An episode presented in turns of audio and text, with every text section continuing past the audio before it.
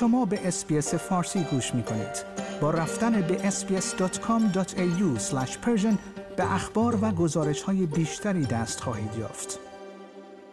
با توجه به اینکه استرالیا وارد فصل آتش سوزی می شود، آیا ما تعداد کافی آتش نشانان خواهیم داشت این در حالی است که با ورود به فصل آتشسوزی های فصلی در کشور یکی از راه حل های بالقوه به عنوان پیشنهادی پیشرو مورد استقبال قرار گرفته است. افزایش خطر آتشسوزی های جنگلی در تابستان امسال به دلیل پدیده آب و هوایی النینو بسیاری از استرالیایی ها را مجبور می کند تا برای نجات جان و خانه های خود به هزاران آتش نشان داوطلب اعتماد کنند و با خطر مواجه شوند.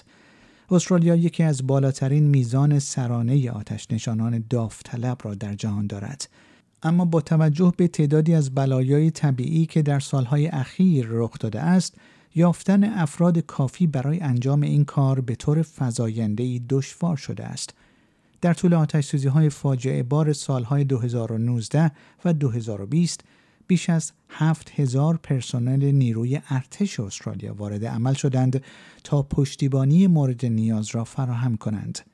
با این حال موری وات وزیر مدیریت شرایط اضطراری استرالیا می‌گوید که زمان آن فرار رسیده است که استرالیا ایجاد یک خدمات جدید آتش نشانی پولی که در فصل آتش های فصلی فعال می شود را مد نظر قرار دهد. او روز یکشنبه به برنامه اینسایدرز شبکه ABC گفت خدمات نیمه حرفه‌ای آتش نشانی چیزی است که در مکانهایی مانند کالیفرنیا وجود دارد جایی که مردم می توانند به جای یک سال در فصل آتش سوزی پول دریافت کنند.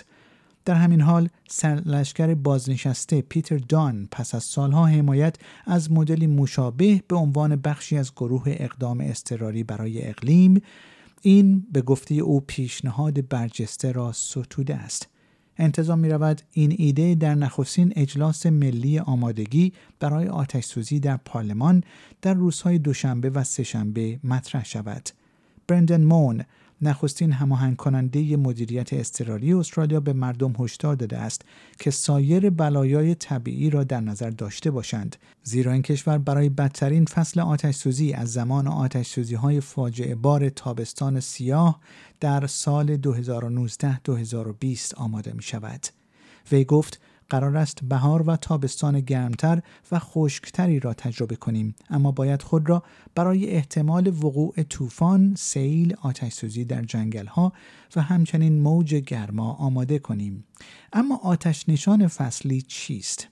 آقای دان به SBS News گفت که آتش نشانان فصلی کاملا ضروری هستند.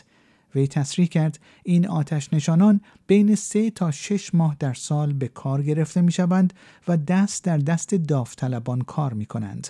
او به SBS News گفت داوطلبان بسیار توانا هستند فقط تعداد آنها به اندازه کافی نیست و آنها نیز زندگی دیگری دارند.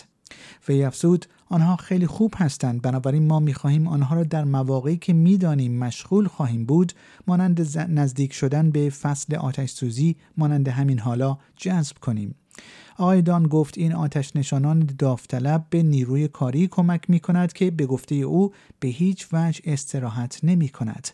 آتش نشانان فصلی همچنین در سایر کارهای کاهش دهنده مانند کار در کنار خدمات آتش نشانی روستایی، شوراهای محلی و پارکهای ملی ضروری هستند. در حالی که آقای دان از ایده موریوات به عنوان پیشنهادی پیشرو ستایش می کرد او همچنین سایر سیاستمداران را متهم کرد که به مشکلی دامن می‌زنند که فقط بدتر می شود. او گفت مشکل این است که برخی از همکاران او به دلیل تایید معادن زغال سنگ و سایر پروژه های استخراج سوخت های فسیلی همچنان بنزین را روی آتش می ریزند و قانون نمی نویسند. آیا می خواهید به مطالب بیشتری مانند این گزارش گوش کنید؟ به ما از طریق Apple Podcast، Google Podcast، Spotify یا هر جای دیگری که پادکست های خود را از آن می گیرید گوش کنید.